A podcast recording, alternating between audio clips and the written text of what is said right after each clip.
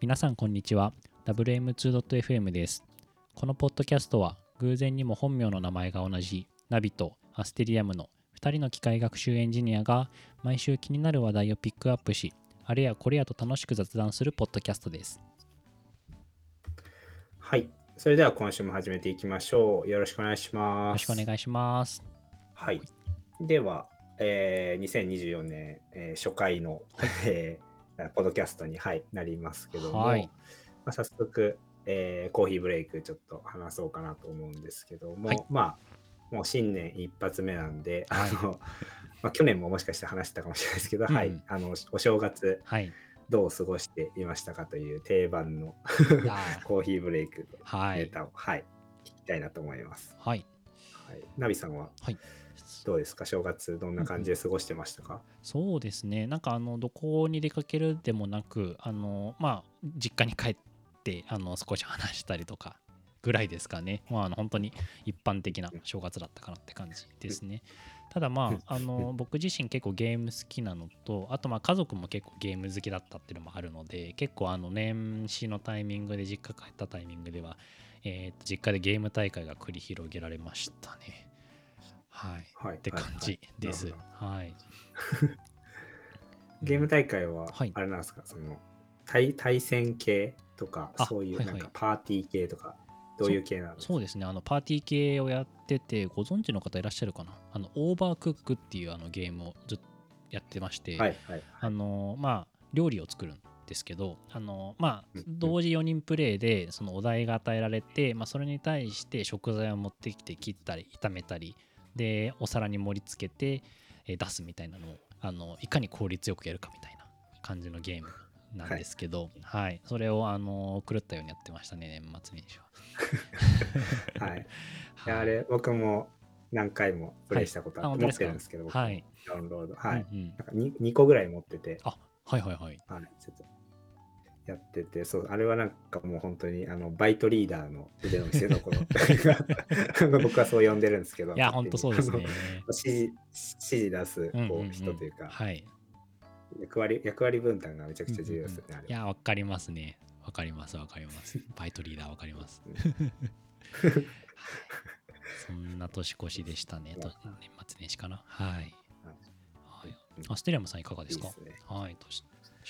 僕もまあ特にあのこれと言ってっていうのはないんですけど、うん。まあお正月にあのー妻の実家はい。近くなんで、うんうん。そっち行って、あの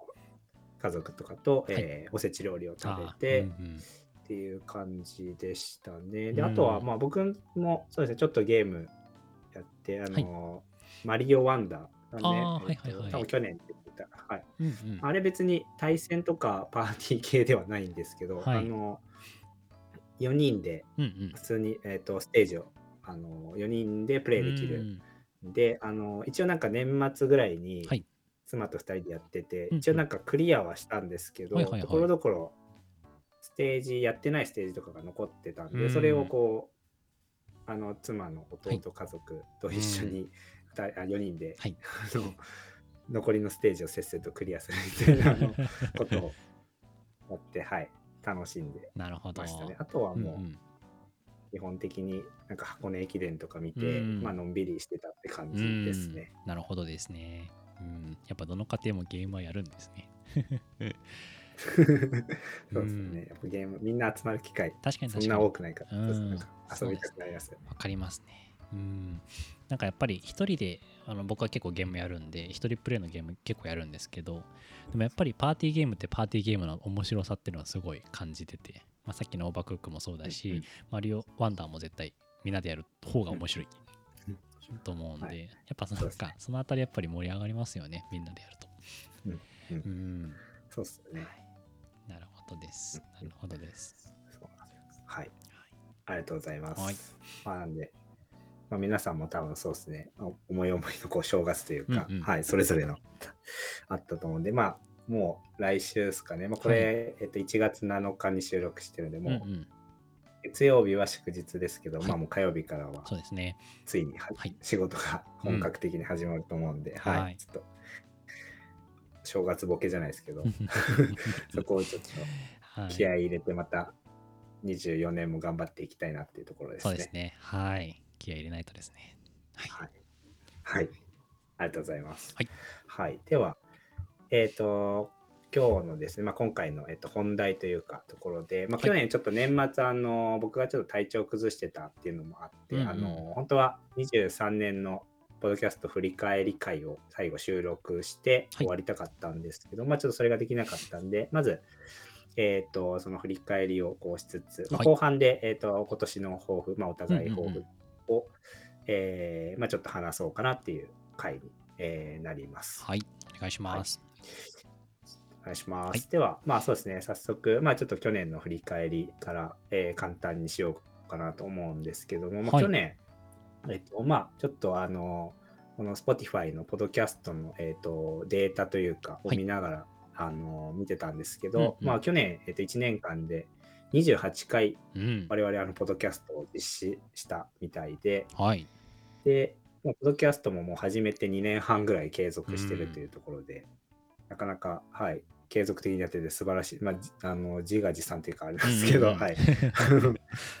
素晴らしいなというところを、はい、感じますね。いやー、これ素晴らしいですね。はい。僕も自画自賛ですけどうん、ちゃんと続いてるっていう。はい。うん、うん、うんそうなんですよ。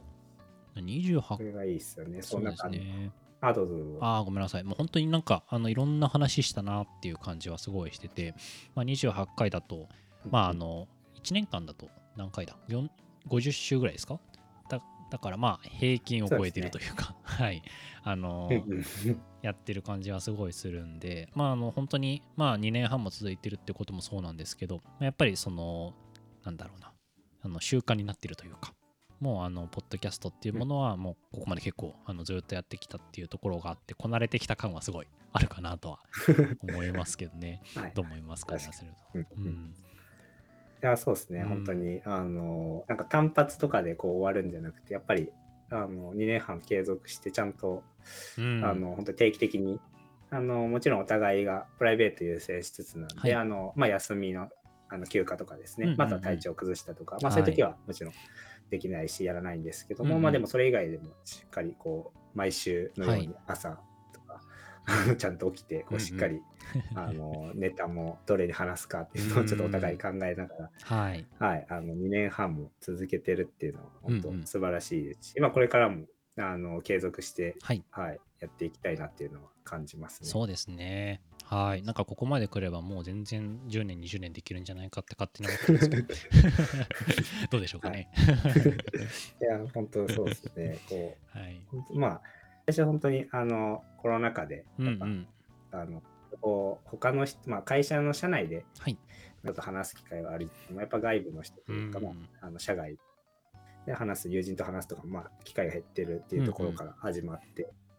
まあ、そういうのもあって、ねやっぱまあ、まだまだリモートワークとかはもちろんお互い続いてたりはするものの、うんうんこうやって定期的にやっぱ情報交換とかはいできるっていうのは、やっぱいいなって思いますよね。そうですね、そうですね。はい。なんかまあ、あのこういう場で、まあ、かついろんな人に聞いてもらうために、ポッドキャストみたいな形でやっていて、で、まあ、直接的な反響というよりかは、なんか、こういうエピソードって結構あの聞いてもらってるとか、そういったところが結構数値として出てくるんで、あの面白いですよねうん。あのでちょっとこの後も思い出に残ってる話もしようかなと思うんですけど、結構こういうエピソードってめちゃめちゃ聞かれてるんだなとか、なんか世の中のニーズじゃないですけど、なんかそういうのが垣間見れてて、ちょっとやってて面白いですね。あ意外とこういうのってうん興味あるんだみんなみたいなのって結構分かったりとかするんで、はい。なんかそれも一つの励みになってたりとかはしてますね。うんうんうんそうですね、はい確かに確かに。うんありがとうございます。はいそうですね。なんで、ちょっと話も出たんで、早速、はいまあ、去年の思い出に残ってるエピソードを、うんまあ、ちょっとピックアップ、お互いできればなと思うんですけども、はいナビさんは何か、まあ、こ28回やった中で、なんか思い出に残ってるエピソードありましたか、そうですね。えっと、僕の中で一番思い出に残ってるところで言うと、えっと、チャット GPT とか LLM に関する話を、えっと、したところですかね。多分うん、えっと、去年の4月とか、まあ、5月とか6月とか、まあ、そのあたりのところで、まあ、当然、あの、ご存知皆さん、あの、してると思うんですけれども、まあ、チャット GPT とか LLM っていうものを、あの世の世の中的にすごい広く知らしめたのがこの2023年のタイミングだったかなと思ってて、まあ、そこに関する思思ったこと感じたことみたいな話だったりとか、まあ、それがどう使われているのか使っているのかとかそういったところとかが、まあ、結構話として盛り上がって、えーいたかなと思っていますね。はいうんううんん確かに確かに。うんそうですよね。うんこのあたりはエピソードの再生回数っていうんですかね。はいでも結構比較的上位に来てますよね。そうですねそうですね。うんうんはい。やっぱりまあ、あのーいろんな人がその生成 AI、生成 AI を使うようになってったっていうところの、まあ、一つの革命的な年だったと思いますし、まあ、そこに対して、まあ、思うこと話したりとかできたりとかしたっていうのはやっぱり、あのー今この時代を生きてるからこそみたいなところはあって なんかそれはすごい思い出に残ってますね。うん。うんうんそうですね、はい。確かに確かに。うん。去年はもう本当、生成 AI 始まりの年で、まあ今年もより、なんですか、いろんな各所で多分、実際にこう、はい。導入事例とか、うんうん。まあ、あの、いろんなところで話題が多分またどんどん上がってくると思ううんで、ん。まあ、そこのあたりもまた、今年もそうですね、なんかいくつかこういうのは、あの、話したいなっていうのがありますね。そうですね。いや、本当にそう思いますね。もう本当に多分、あの、来、あ、2024年も引き続きこのあたりとかはすごいアップデート激しく動いてくるところかなというふうに思うので、はい。なんか引き続きウォッチして、まあ、ポッドキャストという場所で紹介できたらなというふうには思いますね。うんうんはい、はい。ありがとうございます。はい。はい。そうですね。うんじゃあ僕もちょっとはい思い出に残ってるエピソードっていうと、まあそうですね、僕もあの、ナミさんおっしゃったように、はい。LLM とかチャット GPT とか、まあもちろん去年をこう、技術的な、うん。我々が属してる、まあ、業界でのはい。こう、技術的なトピックとしてはやっぱ一番大きいかなうん。というところで、もちろん、はい、思い出に残りつつも、はい。僕はまあそれとちょっと、えー違う面で言うと、うんうん。まあなんかキャリアの話とか、はい。あのー去年、えーうんうんと最後の方で収録していたあのクォーターライフクライシスとい。っていう、まああのなんですかね、まあ、2 3えー30代とか、はい。えーうんこう差し掛かる、えーあたりで、まあ誰もが経験する、うん考える ことみたいなうんと。ころっていうなんか話とか、まあなんかそういう、なんですかね、思想とか、まあ、うんキャリアとか含め、まあ、人人生って言うとちょっと大きいですけど、はいはいはい。まあ、含めてうん。あのそういったところの、えー話はいくつかしたので、まあなんかそこはあの結構記憶に残ってますね。なるほどですね。まあ、なんか俗に言う深い話みたいな感じで。あの、まあ、正解がないテーマといいますか、もう本当に人によって感じ方、考え方、価値観みたいなのが違う。まあ、特にキャリアとか、そういったところとかは、まさにそういう話かなと思うんですけど、やっぱりなんかこういう話ってなかなかできないですよね。なんていうのかな。あの、なんだろうな。まあもちろん、あの、ポッドキャストという場で、だからこそできる話でもあるかなとも思いつつも、まあやっぱりなんか、なんだろう1年後3年後5年後どういう姿であってほしいっていうのは結構その評価面談の場で話す機会は多いかもしれないですけど、はい逆に言うとそういう場でしか話してないところもあったりとかしていて、はい。でまあ、結構僕とアステリアムさんは世代も近いしやってることも近いところがあって、まあ、その同世代の中におけるキャリアのその話みたいなのってやっぱりうん。僕個人としてもすごい面白いし、あのこの辺りは盛り上がりましたよね。ううんんうんうんうん。いはい。やもう本当そうですね。なんか、まあ、会社の中上司とこう、まあ、今後のキャリアの話とかうんうん。をする機会って、まあ皆さんあのそれこそそうですね評価面談とか、うんうん。なんかワンオンワンとか、まあ、含めてあのちょいちょいあるのかなと思いつつ、はい。まあ、ただなんか同僚とか、うんうんうん。もしくは、まあ、特にあの別の会社というか、うん。まあ社外の、えーとまあ、友人とかと話す機会ってなんかあんまり、まあ、飲み会の場でちょろっとあるかもしれないですけど、うんうんうん。まあ、なんかそういうなんかシラフの場というか あのそういうのでこう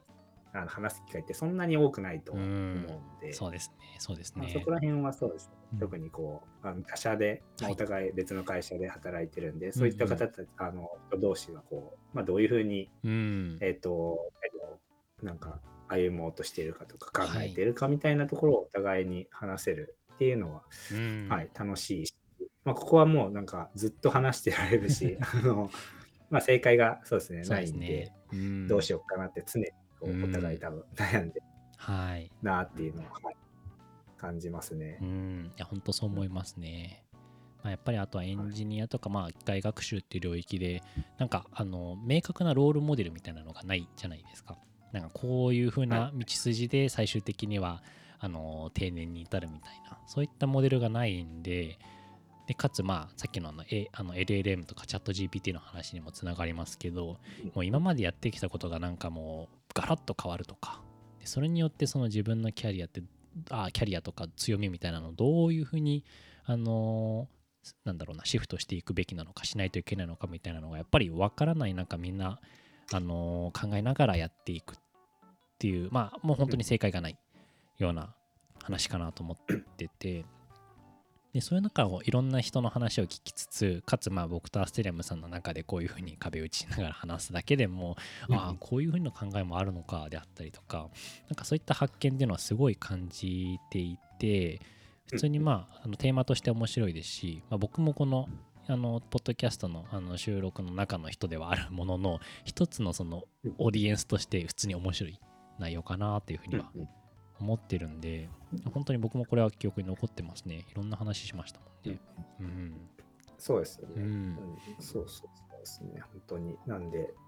ここら辺はまた今年もなんか何回か定期的にやっぱこういうのを話して、まあ多分なんかやっぱいろんなライフステージの変化とか、はい。まあ年を取るとか含めうんうんて、あの考え方って多分どんどん変わっていくと思うんで、そうですね、うん、あの去年の今頃は こういうふうに言ってたけど、はい。今年全然違うこと言ってるなとか、そうですね。まあそれは全然あって当たり前かなと思うんで、いやなんかまあね、うん。常にこう考えてるからこそそういう変化が起きるとは思うんうんで、うんうん。そこら辺はそうですね、今年も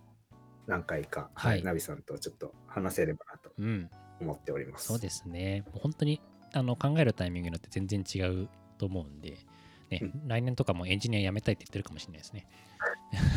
そうですね。はい。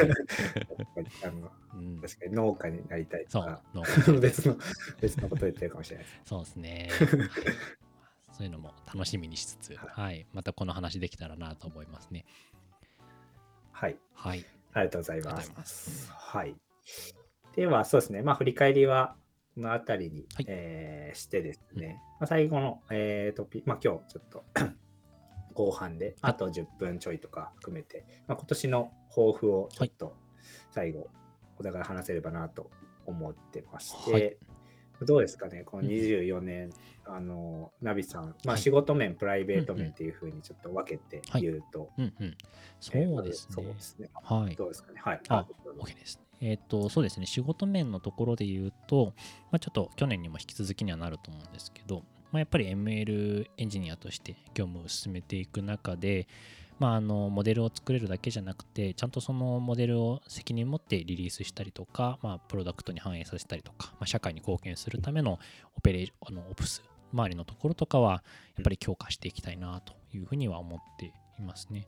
で、まあ、個人的にはやっぱりこの LLM とかチャット GPT とか、まあ、あの、大規模な学習済みモデルが世の中を、あの、えっ、と、まあ、変えていくっていう様を見ると、やっぱりそのモデルを作れるだけじゃなくて、もう今あるその学習済みモデルをどう、あの、サービスに組み込むかであったりとか、まあ、安定的に、えっ、と、モデルのがあの推論を行うためにはどうするかっていうところが、やっぱり必要になってくるっていうのが、あの、実感しているので、やっぱりオプスのところとかをしっかりとあの理解できたり実装できたりっていうところは一定やっていきたいというふうには思っておりますね。であとはまあ英語ですね。あのやっぱりその日本語だけじゃなくて英語でしっかりとあの話したりとかあの読んだりとか、まあ、そういったところをしっかりと強化してあの仕事の幅広げられたらいいなっていうところで、まあ、引き続き英語も頑張っていきたいなと思っています。はいで、プライベートのところは、もう、あの、健康第一という感じで、あの、病気も、大きな病気もせずに、あの、健やかに日々を過ごしていきたいなというふうに、これはもう本当に心から思っています。はい。なんか大事ですね。大事ですよね。なんか運動もしなきゃなって思いながら、定期的にまだできている状況でもないので、まあ、なんか何かそのジムに行ったりとかっていうのを始めつつ、やっぱりその日々ちゃんと体を動かすってことを意識して過ごしたいなと思っています。であとはまたちょっと個人的な話ですけど、あのまあ、学生時代とかにあのもともとその地理とか地学とかその地球に関することを勉強したり研究したりとかしていたんですけれども、まあ、そこの学び直しみたいなところをちょっとやりたいなというふうには思っててまああの何て言うんですかね、まあ、結構そのこの前もあの能登半島の方で、まあ、大きな地震が発生してしまったっていうところがあってもともとそういう、えーと、地震とかの領域にも僕は研究対象としてやっていた中で、まあ、現にこういう大変な事態になってしまったっていうところを垣間見て改めてあのもう一回学び直したいなっていう気持ちもあって、まあ、そういったところも含めて、まあ、仕事外のところであのしっかりとなんか一つ勉強するトピックを増やしたいなと思って、まあ、ちょっと今回、えっ、と抱負として挙げさせてもらってるっていう感じですね。はい。はい。自分の方からは以上です。いやそうですね。素晴らしい。うん、まあ、地理学とか、あのそういう、なんですかね、仕事面とは全然違う分野で、はい、まあもちろん学生時代に触れられてたと思うんですけど、うんうん、なんかそういったとこ改めて、まあもちろんなんかやっぱ学生時代にこう選んでるって、その当時、こう、うん、一番興味があったというか、はい、あるところが多いかなと思うんで、なんかそういうふうなので、またこのなんですか、ね、何年もこう年を取ってから再度学び直すっていうのはなんかすごいいいなって感じますね。そうですね。なんかやっぱりあの根っこの部分そういうのって本質的になんか好きなんでしょうねきっと。あの年を重ねてったとしても、やっぱりその学生時代に選んでたこととか 興味を持ってたってことはやっぱりなんか忘れられないというか根っこの部分でやっぱり本当に好きなことだと思っててでまあそこをやっぱり基軸に本当はいろいろとやれたらいいかなっていうのはぼんやりとイメージとしては持ってるんですけどなんか今回はちょっとちゃんともう一回学び直すっていうのはありかなと思って、はい、リスキリングっていう感じで、はい、考えていますね。いいっすよね、うん、確かになんかちょっと離れてこう改めてこう自分が学生時代興味持ってたこととか、はい。うんうん、そういうのをこう見直してみると、はい、やっぱなんかまた違った視点というか目線とか考え方ももちろんアップデートされてますし、そうですね。そういうところはすごいいいなって僕も思います。僕も、あの学生時代、まあ、物理やってたんで、なんかやっぱりこう物理の話題をこう、まあ、ニュースとかで見たりとか、うん、改めてちょっと離れてから再度ちょっとなんか勉強、はい、まあそのがっつり勉強するとかではないですけど、うん、まあ改めてなんかこうこういうのあったなとか、うん、なんかそういうのをこう、あの見直してみると、すごい新しい学びというか、あのそういうのがあって、うんうん、あのいいなと思ってはいるものの、僕はまだ全然 できてはいないんで、はい、ちょっとそういうのをぜひなんか今後、あの、うん、ナビさんもしやられたら、ちょっとどういうのをやったかとか、またポドキャストで聞けたらなと思います。かりました。もう本当に自分の趣味みたいな感じになりますね。もうここまで来ると。うん。そうですよね。はい。うん。ありがとうございます。はい。アステリアムさんいかがですか？はい。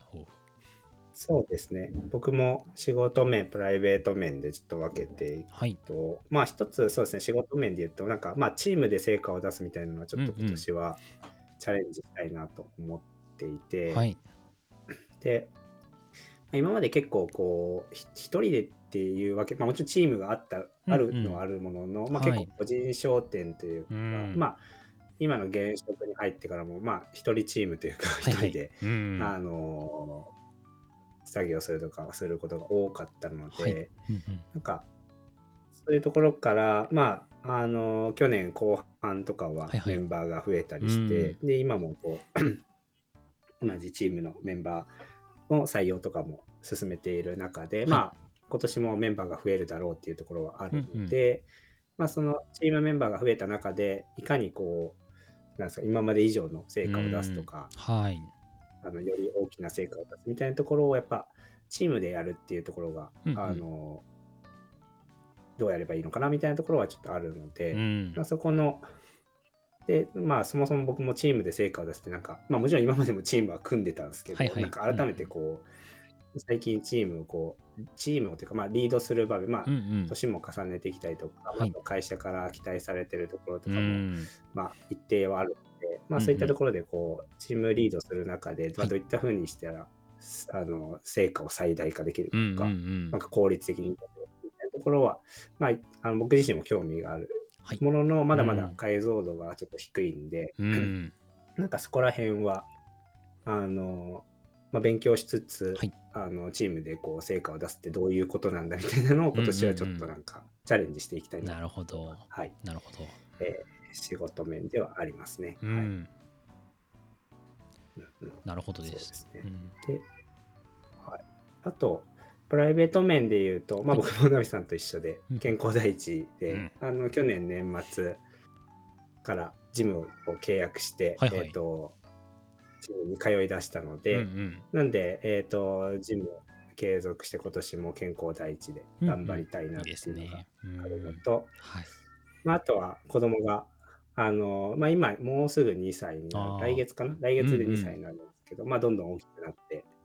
あの、喋れるようになって、うんうん外でも遊べるようになってきていいですね。うんあの、どんどんはいこう外に出て、いろんな思い出とかを作るために遊びをいっぱいしたいな。なるほど、は大事な時期ですね。いいですね。素敵です。うん。はい。ですね。まあ、そこら辺がまあメインではありつつ、まあ、あと、まあ、これは別にあの今までもやってきてはいるんですけど、まあ、改めてちょっとなんか書籍とかをこう、うん しっかり読んで、うん。まあ、なんか体系的に学ぶっていうことはやっぱやっていきたいなと思ってて、まあ、去年結構技術的な記事とかをテックブログとかはい海外の記事とか、まあそういうのを読む機会はやっぱ多かったんですけど、うんなんか書籍をこうじっくり読むとか、はい。特に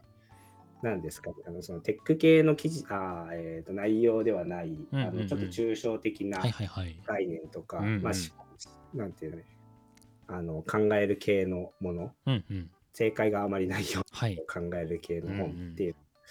とえー読んではきてなかったんで、うんまあそのさっき話した、まあ、チームで成果を出すためのはい。あの方法とか、うんうんうん。まあ、最近もちょっと本を買ったりはしたうんうんけど、まあ、そういったところの、えー、とものをちょっと体系的にやっぱあうんる程度学ぶのはやっぱ書籍が一番うんいいと思うんで、はい。なんかその記事あの そこら辺に転がってる記事だと、まあ、断片的な情報でしかやっぱりないんで。確かに。まあ、そういったところは書籍でこうしっかり改めてこう自分の中にこう、はいインプットして、うんうんまあそれをアウトプットしていくうんと。ころにつなげるっていうところをまあやっていきたいなというところですかね。なるほどはいです。なるほどです。ありがとうございます。なるほど。じゃあ今年はもう結構チームっていうところが結構アスティリアムさんのメインテーマになりそうですね。そうですね。うん そうですね。メインテーマと、うん。そこにシフト確かに確かにしてい。きそうです、今年は。うんなるほど。まあ、インプットとしてやっぱりその書籍っていうところ、まあ、あのもちろんあのブログの記事とかもいいものはありつつも、まあ、こういうそのチームっていうもう本当に抽象的でかつなんかあのいろんな人の、えー、と思想とかが垣間見える中あの、うんなんて言うんだろうなもう決まりきったものじゃないんで、まあ、そういう情報に関しては、まあ書籍などでその一つの一貫したストーリーのもとあのしっかりと体系的に学ぶ必要があるってところは僕もすごい同意ですね。このあたり難しいですもんね。やっぱりネットの情報だと、まあ、ツイッターだと140文字しかないし、まあ、ブログ記事もまあ140文字以上ありますけれども、まあ、断片的で、まあ、こういうトピックに特化してあの扱ってたりとかするんで、その前提となる知識であったりとか、それによってどうもたらされてるかっていう、その前後の話みたいなのも当然やっぱりの一点抜けてしまってるところもあるかなと思うんで、まあそのあたりの体系的に学ぶ知識を踏まえて、じゃあ仕事で成果出していくっていうところがあるので、なんか僕は話聞いてて、あ、なんかつながってるなってすごい思いましたね。うん。はいなるほどです。そうですね。もうおっしゃっていただいたところで、うんうんそうですね。まあやっぱ、そういったところの、あの僕自身のまだまだあの勉強不足なところもあるんで、うんうん。まあなんかこういう、なんか自分の我流でやるよりは、ままずはこう先人の知恵というか、うん。そうですね。成功者のうん。成功している人たちの、まあ、方法を学びつつ、はい。まあ、その中で、まあ、自分のチームに合う方法とか自分に合う方法とかっていうのをなんか見つけていければいいかなとは思うんで、うん。まずはこうある程度あの成功した方法っていううんオーソドックスというか王道の方法で、はい。えー、とややってみるっていうのは一つあるかなと思って、うんそこははいそういったところを、まあ、理解したいってはいいうところもありますね。そうですね。いや、本当にこういうチームのあの運営というか、まあ、チームで何かしらやるっていうところって、多分もう本当に歴史的にもめちゃめちゃ多分古い時代から やられてる話だとも思っててやっぱりなんかそういう先人の知恵みたいなところっていうのは、うん、こういう書籍を読んでしっかりと体系的に見ないとやっぱり本質って理解できないとも思うので、うん、これ重要ですよね。重要だと思います、うん。なるほどです。そうですね。なんで、ちょっと、またなんかそうですね、本読んだ感想とか、うんうんうん。まあ、その実際の具体的な社内での出来事はちょっとあんまここでは話せないってあれなんですけうんうんど、まあそうですね、本読んだ感想とか、うんうん。まあなんかどういうことをはい。考えてるかとかは、まあうんうん。話せる部分はあると思うので、あそういったところもちょっと今年どっかで話していきたいなとは、うんうん。はい、思いますね。あ。りがとうございます。これは普通に僕も一人のオーディエンスとしてめちゃめちゃ気になりますので、はい。はい、期待してます。はい、はい、ありがとうございます。はい、ありがとうございます。はい。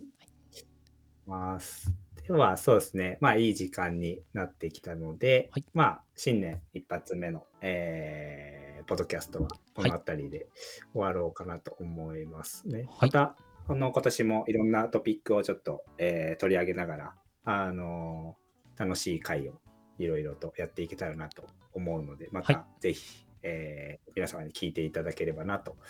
思います。はい、はい。というところで、まあ今日はですね、えー2023年のまず、ポッドキャストの振り返りと、はいあと今年2024年の、まあ、抱負というか、どういうことを考えているかみたいなところをお互い話したかなというところで、はいまた次回皆様にお会いできればなと思います。はいありがとうございました。ありがとうございました。